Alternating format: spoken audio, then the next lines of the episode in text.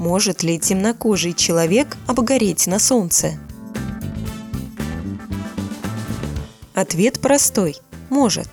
Под действием солнечного света клетки нашей кожи вырабатывают пигмент меланин. У темнокожих людей его образуется больше, чем у светлокожих. В результате такая природная особенность приводит к лучшему поглощению ультрафиолета у людей с темной кожей. А выделяемый у них меланин обеспечивает уровень защиты, который можно сравнить с некоторыми кремами от загара но весь день находиться под лучами солнца опасно для всех. Обгореть могут и темнокожие. Летом солнце особенно активно в период с 11 до 16 часов. В этот промежуток времени всем людям лучше находиться в тени.